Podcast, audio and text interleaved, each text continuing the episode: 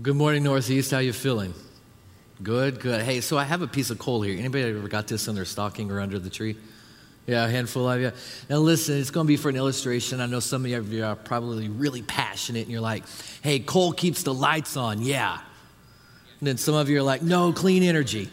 We're not going to either place, okay? This is just simply for an illustration because I actually grew up in a house when I was a small child and we used coal for heat. Now, it was ground up a lot smaller than this, and we'd put it into this combustion air kind of stove, and it would put out the heat in the living room. So it's really interesting. But one thing I know about coal, just handling it here lightly, is that it's messy. You pick up coal, and this residue just rubs right off onto the hands, and you have to wash it. And sometimes it's a little tricky to get off, and you can still see a little bit of shade even after you wash your hands. But coal is really, really messy. Reminds me of a conversation I had just this past week. I'm sitting in our conference room with a couple of guys. One of the guys does some ministry around the church here, and another guy is kind of new to, to Northeast in this community of believers. And we're having this conversation, and we're sitting across the table, throwing back ideas, opinions, thoughts, and whatever. And this one guy is really, really passionate about a certain demographic of people. And he wants to get involved in their lives, and he wants to really move the message and the means of God forward in the lives of this demographic. And finally, it reaches a point where he's squirming in his chair and he just kind of sits up a little bit and he says, I know, I know, I know. Dealing with people, ministry, it's messy. And some of you know that very well. So when we talk about Christmas, one of the words that usually rises to the, to the top is this idea of mercy. And when you and I extend mercy to someone, to some other person, we quickly, realize that mercy, just like ministry, just like coal, it's messy. So, if you like to follow along with the tangible Bible or on the screen or on your mobile device, we're going to look at three little short episodes, kind of stories from the Gospel of Matthew. And it's a really fitting story. You know, there's four Gospels in our Bible there's Matthew, Mark, Luke, and John. John is kind of like this intelligent scholar who writes from this really cool worldview for the Greeks. And then you've got Luke, who writes to the Gentile community, which is really neat because the Gospel was generated first and foremost to the Jewish people. So you got Luke writing to the larger um, demographic of people, if you will. And then you got Mark, who's writing to a church that's probably under persecution. And you'll know that when you read the Gospel of Mark, there's only 16 chapters. And it's really quick. You read through the Gospel of Mark, and it's the very next day, immediately, just then, probably getting his message out to this church that was persecuted. And then you have the Gospel of Matthew that was written to the Jewish people. And it's in the Gospel of Matthew that you see Jesus coming into conflict with the religious leaders of the day, the people that should have been in charge of God's message. And you see that this conflict is kind of resulting in the fact that Jesus thinks they missed a core component of this message. And it was for Israel to be a light to all of, to all of the nations, to all of the Gentile people. And instead of doing that, she kind of closed herself off she boxed herself off from the rest of God's creation. And Jesus came and he drew attention to that. Uh, one episode, Jesus is walking around and he wants to get involved in people's lives. And he knows that ministry is messy, but he's really passionate about building relationships with people. So he reaches out to a guy named Matthew. And Matthew was a tax collector. And in that day, tax collectors and sinners, bottom, fringe, marginalized. You don't really associate with them, especially if you're a Jewish person, especially if you're one of the religious leaders. So Jesus is calling attention to Matthew and actually wanting to say, hey, let's hang out. Or to use my vernacular, hey, let's get coffee. Wants to build, strike up a relationship with the guy. So we jump into the story, Matthew chapter 9. The religious leaders, or the Pharisees in particular, on hearing that Jesus wanted to hang out with this guy, um, they kind of drew attention to it and caused a problem. On hearing this, Jesus said, Hey, it's not the healthy who need a doctor, it's actually the sick. And then he has this line right here. He says, But you go and learn what this means. I desire mercy, not sacrifice. For I did not come to call the righteous, but sinners to repentance. A couple of things about this line here. Uh, some of you scholars here, our resident scholars, you know that this is a quote from the Old Testament book of Hosea and a few other minor prophets. And it's simply drawing attention to this idea. You know, sacrific- the sacrificial system, offering sacrifices, a big deal in the religious expression of Jews way back when. So, this idea of offering a sacrifice without mercy has a couple of meanings. One, the, the sacrifices that are offered should not be vain, hollow. The right attitude has to accompany this action. Uh, we could say when we're standing and we're singing, we're offering praise to God. It's not that we're just, you know, mumbling around, oh, holy night. Nothing like that. The attitude has to be involved in the action or we don't give begrudgingly. You know, we don't throw the money at the guy who passes the basket around. We give out of a spirit of generosity. The attitude has to accompany the action. But there's another, and this is less talked about, but there's another component to this. What God could be saying in this idea that I desire mercy, not sacrifice, is that when you offer a sacrifice, it atones for your sins. In other words, I can have a rift in the relationship. There can be trouble. There can be sin between me and someone else. But if I offer a sacrifice, it's covered. Or maybe you know this really well. Something's going on in your current life with someone else, but you've prayed about it. And now you feel like it's okay, but you haven't made things right with the other person because you know how messy that's going to be.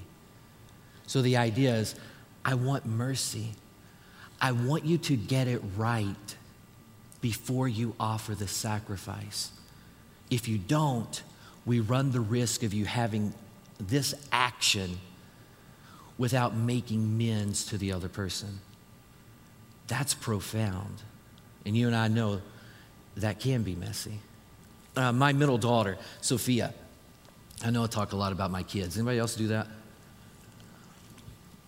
Yeah, I get this great stage to do that. So, my daughter Sophia, several years ago, I think she was five, maybe six, pushing six, I believe. Um, she's, we're living in this area in Richmond, and she's got these friends that live next door, and they're coming over. She knows they're going to be arriving in any moment. So the doorbell rings, and she knows it's her friends, and she's so excited. So she gets up from the table, she turns, and she bolts toward the door. She's like three or four steps in until she hits forehead right on the side of the door frame there. Knocks her down, doesn't knock her out, but knocks her down. She's got this huge, you can see it. If you see her running around here today, just look at her forehead right there. You can still see a little bit of a scar. So we rush her to the doctor. It's bleeding like crazy. She looks a little dazed. We rush her to the doctor. The doctor takes care of her. But while she's laying there in this bed, I'm just looking at Sophia. My heart's breaking that she's in so much pain and all this jazz. But I'm looking at this, and I have this flood of memories just gush into my mind. And I start recalling all these instances where she did run to the door because her friends were coming over. And then I start reflecting on when we go to the park, if there's another kid playing alone, Sophie is drawn to that person. Or if there's another kid and they're hurting, Sophie wants in that person's life. A couple of years ago at 7 Eleven camp, there was actually a kid from our church that was having a little bit of a rough time. And I told Miss Carolyn, I said, hey, find Sophie, put Sophie in her sphere of influence. And they got connected, and Sophie was able to encourage her. I quickly realized, and I called it, and to this day it's true. I called it when she was laying on that hospital bed. I was looking at her and thinking, this gal right here has the gift of mercy. And in case you don't know, you can mark this in on the margin of your Bible or your notes or whatever. Romans chapter 12, I think it's verses 6 through 8 have, has a little list of spiritual gifts. And mercy is actually listed as a spiritual gift. And I pegged this. I was like, she's got the gift of mercy. The way she bleeds, not only from her forehead, but for other people, is a God given characteristic. And to this day, it's proven true. So I was interviewing Sophie, asking her some questions about mercy based on this morning's message. And I'm getting her to give me a rundown of how she perceives it, what goes on in her mind. And she gave me this note. She said, Well, having the gift of mercy is like this. When something's going on with someone else, whether that you know them, don't know them, part of your family, friends, stranger, whoever, and they've done something wrong, you really can't stay mad at them you can't stay mad at another person because you can see where they're coming from. I thought that was profound and so easy for me to overlook. You can't stay mad at someone else because you can understand where they are coming from. That's a component of mercy. That was part of the problem with the Pharisees. They look at a group called tax collectors and sinners. And maybe these tax collectors and sinners are living lives that they don't understand, they don't like, they don't appreciate. And they can't understand where they're coming from. So they sever any attempt at relationships. That's important. So, I served at a church several years ago, and Michelle and I were kind of doing a little bit of of the ministry with the youth, teenagers, not necessarily middle school, but high schoolers specifically. And we were reaching out to the small community in which we were living at the time, and it was actually growing. I was so proud of these teenagers. On one Sunday morning, we had about three to four rows over on the left. So if I'm looking out over on the left, and they were just packed with these teenagers there every single Sunday morning, growing, developing. It was beautiful. So we had a couple come in fresh on a Wednesday night with our typical youth time couple came in and they had on these shirts, and they're the kind of shirts, you know what I'm talking about. Um, they're usually black, I think. Their shirts are black, and they can have any kind of four letter word.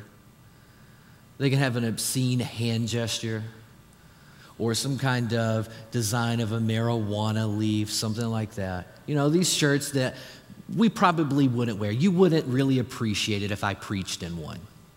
You know, you wouldn't like it. So those shirts. These guys come in, hats on in reverse, all that stuff, you know, and they're hanging around, they're with us. And I think they're with us two weeks, two Wednesdays. And one of the guys on the leadership team, he pulls me to the side one day and he says, You know what? I see that things are going pretty good at the youth group. I mean, yeah, they're actually excelling. And I mean, we're actually making a difference in some people's lives. That they're struggling, but we're bringing the gospel to them and we're pulling them ahead with this. And he's like, well, that's good, but a couple of these guys, you know, they're not really the type we want. Let that sink in for a moment. You got Jesus saying, I didn't come for the healthy, I came for the sick. I actually came to call sinners. That's what I'm about, that's my mission.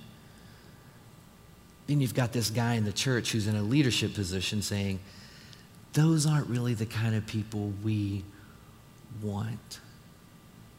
Mercy says, yeah, that's going to be messy, but I understand why they're wearing the shirt. I understand why they have that message going on in their life right now. I understand where they're coming from, and I'm not going to be mad at them. I'm going to try to move forward in their lives. So, what about you? Where are you at with this mercy thing? Are you in Matthew 9? Do you need to go and learn what this means? Our God desires mercy, not sacrifice. Or maybe you're a step ahead of the game and you're more of a Matthew 12.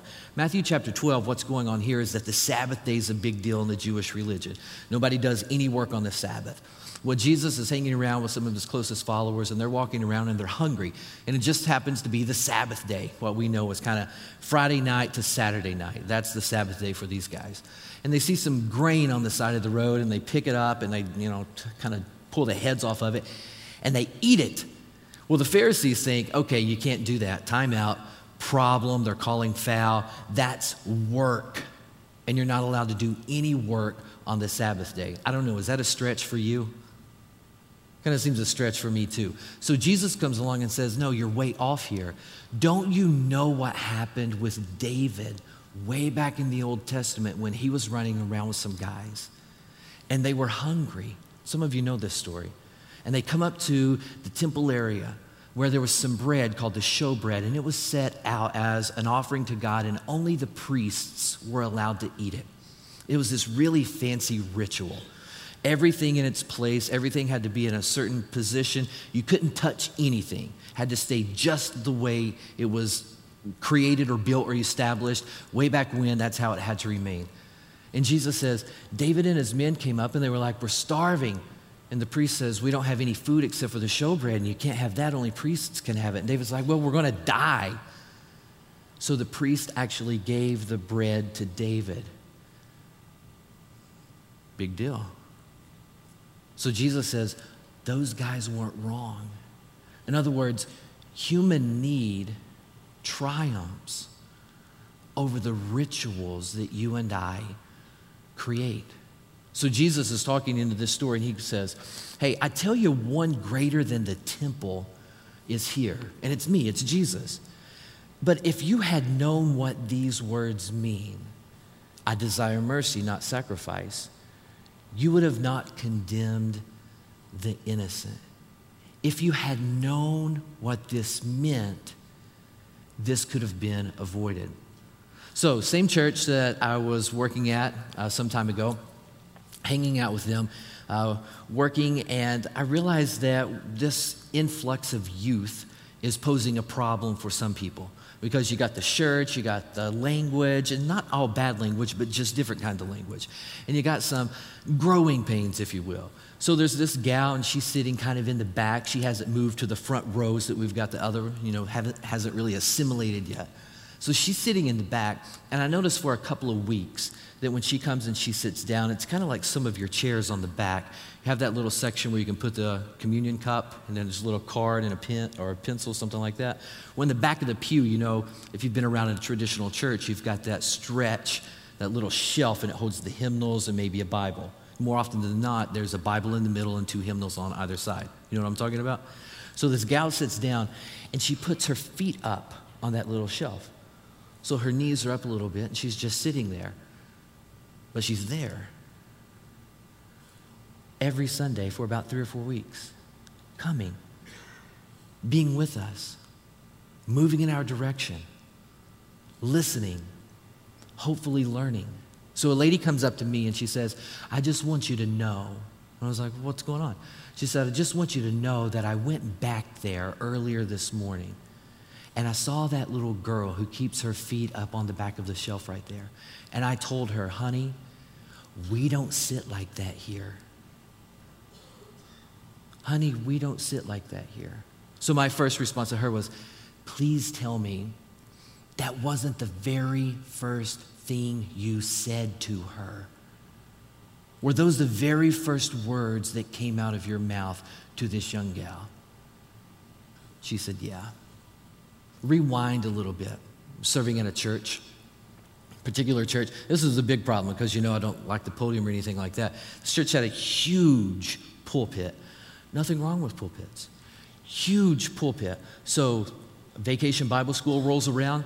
We move the pulpit, decorate the stage in a very kid friendly way, enjoying all of this stuff. The pulpit's gone for one week while I'm preaching. I'm like, this is a good dynamic. I've been standing behind this thing for some time now. It's moved. Now I've got a better connection, kind of like you and I have right now. There's nothing in our way.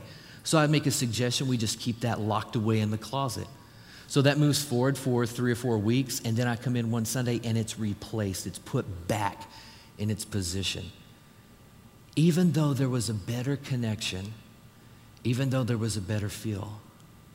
You know, sometimes the messiness of ministry is not that we're just involved in someone's life, it's what that looks like. Does it really irritate us when we see someone who could use the gospel of Jesus Christ sitting with their feet on the back of a pew? Does it really irritate us and bother us and think that it's a, some kind of sin in God's eyes when we remove an obstacle between people? Sometimes, yes. Sometimes to the point of saying, these guys are hungry, so we're not going to give them any kind of food because it's the Sabbath day. Well, Jesus says, if you would have known what offering mercy to someone meant, we wouldn't be having this problem. And did you notice the text that we read? He calls the people that ate the grain on the Sabbath innocent.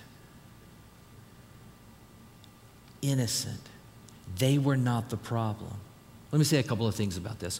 One, we do a really good job in the church, not just this church, but in the church globally, if you will. We do a really, really good job of encouraging people to read their Bibles. We do a good job of saying, you've got to be in the Word. Uh, I don't know how it comes out of your mouth, but I hear a lot of in the Word, studying the Word, being about the Word, knowing the Word, memorizing the Word. We do a great job with that. Would you agree? I think we do a really good job with that. And you can buy a Bible just about anywhere, and anybody in this country at least can open it and start reading it. We do a really good job with that. But did you notice the problem in this story? Jesus said, If you had known, these were religious leaders. They did know their Bibles. They didn't have a New Testament, they just had an Old Testament, and they knew it well. It was part of their position. They knew what the text said. So, rolling out in 2020, there should be a brief note in your bulletin. We're going to do this thing where we're encouraging people to read through the entire New Testament, not the whole Bible, just the entire New Testament throughout 2020. So, we're going to take a year we're going to read through the entire New Testament. It's going to be a great opportunity for us to connect with the Word.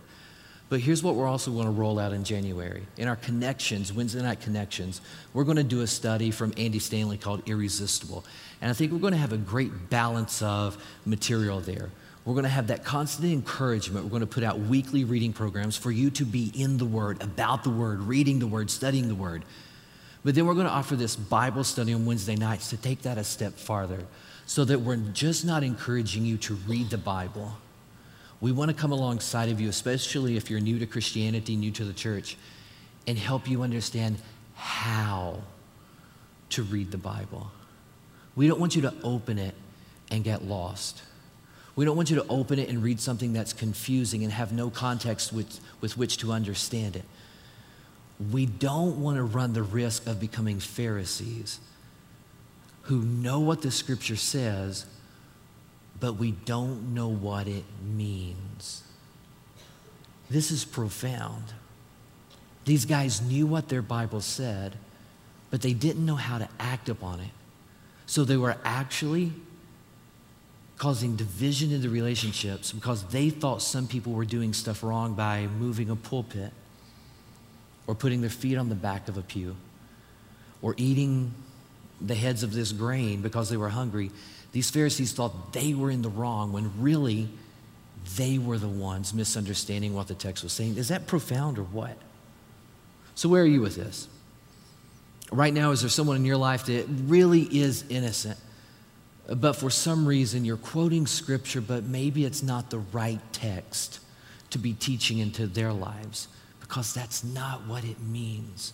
It's missing the point, it's missing the idea of mercy. Or maybe you're in Matthew 18. Matthew 18. What we got going on here, I don't know if you remember, about a year ago, Monty preached a sermon on forgiveness, and it was phenomenal, and it was based on this text. Basically, what's happening is that you've got this guy, he's got a ton of resources, ton of money, and there's a guy who's kind of extorting some of that, stealing from him, if you will. And this guy racks up a huge debt with this guy right here, and they have a little uh, come, coming to Jesus conversation. Anyway, the guy chooses to forgive the guy of his whole debt. And it's equivalent today of like either billions or trillions of dollars, some scholars suggest. It's just outrageous, and it's probably hyperbolic in the story that Jesus is telling. But just an insane amount of money that no one could ever repay. And the guy comes alongside and says, You know, I'm going to cancel the debt, no worries. It's over, it's forgiven. So this guy who has just been forgiven goes out and he knows a guy, probably a family member, friend, somebody like that, owes him like 20 bucks. And this guy says, Hey, I don't have the 20 on me. Can you stretch out this commitment a little bit? Give me a couple of weeks. I'll pay you back. Just uh, looking to the future. You know, I don't know when I'm going to get it, but give me a little more time and I'll try to come up with it. And the dude had just been forgiven of the outrageous amount of money, is infuriated and starts railing on this guy. Well, the master who heard about this situation, he goes and he finds this guy and he's like, hold up. This is not the way we interact with one another. So we jump into the story. The master called the servant in and he said, Hey, I canceled all that debt of yours because you begged me to. Shouldn't you have had mercy on your fellow servant just as I had on you. You know what's scary about this passage? sometimes we lose sight of the next screen that we're going to look at in our pol- increasingly politically correct society. But this is a characteristic of God, and it's very important to the heart of God and to His church that we get the message of mercy because notice what we read next. Very next verse, very next slide.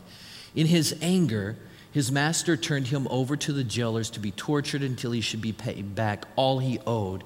And then Jesus says, This is how my heavenly Father will treat each of you unless you forgive your brother from your heart. Now, this isn't a verse to scare us into doing good or anything like that. It's more of a verse to show us how important this is to the nature of our God who is willing to extend mercy and then expect, once you and I have received it, to be just as willing to extend it to anyone else. Are you convinced of this? Here's some more New Testament teachings, just a couple of more verses to reinforce this idea. James chapter 2, notice the language and how this is elevated.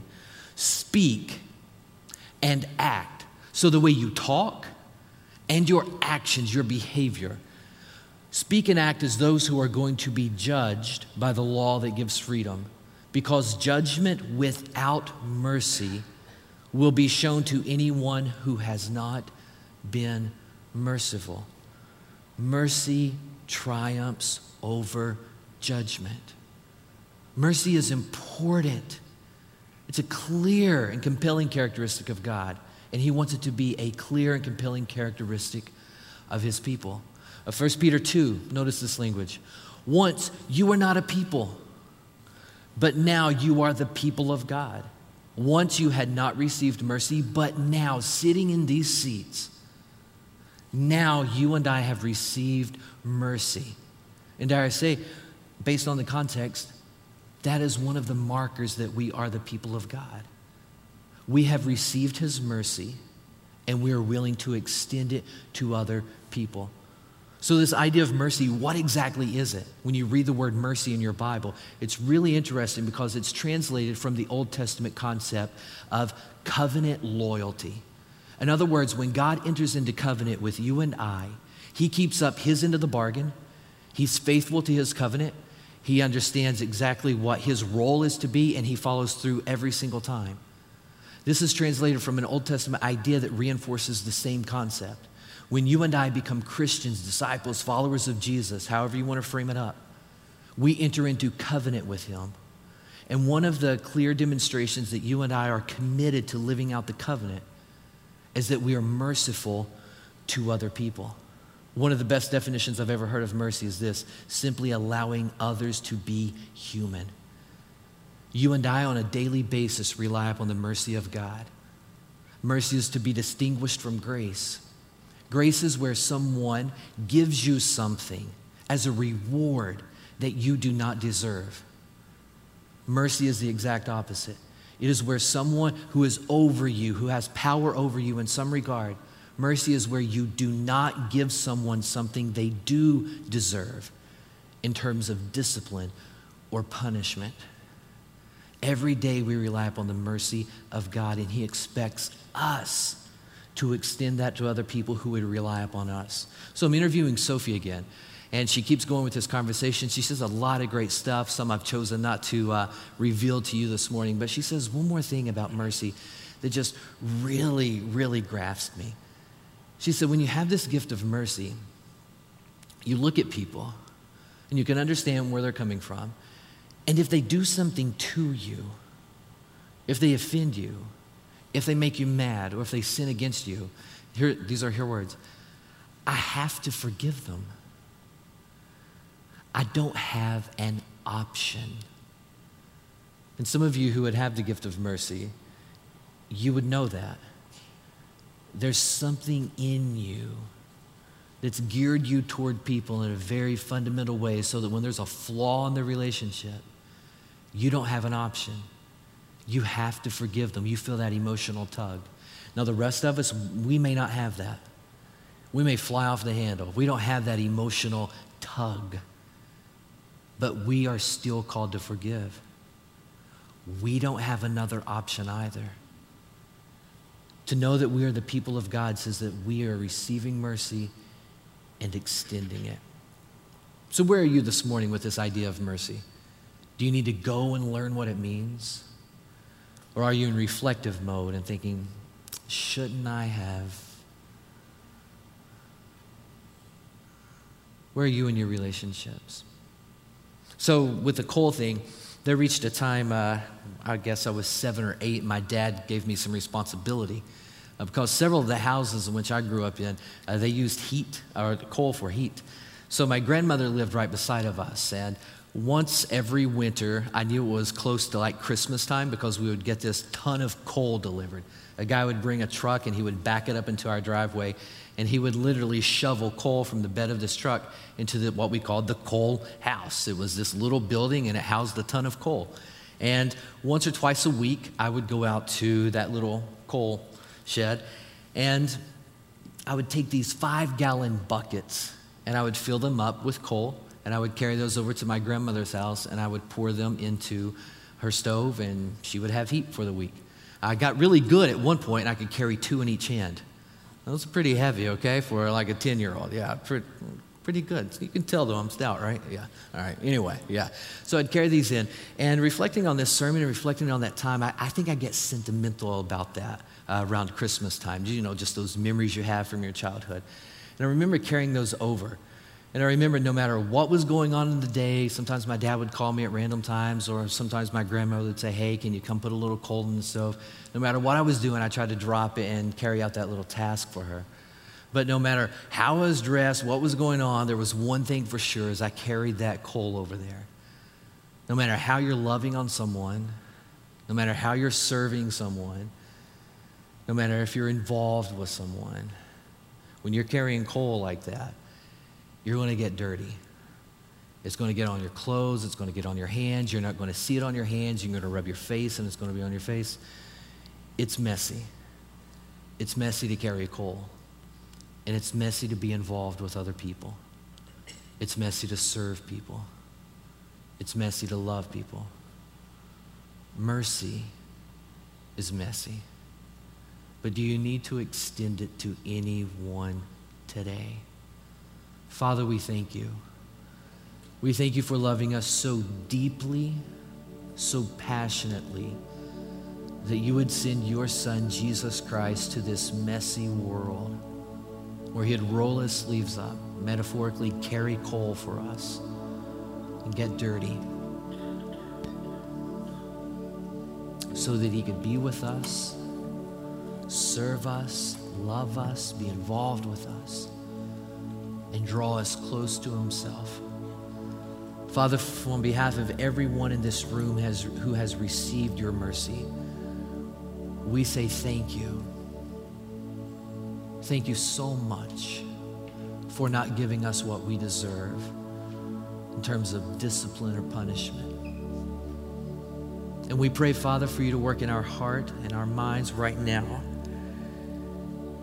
and bring to mind if there's any scenario or any person that needs our mercy.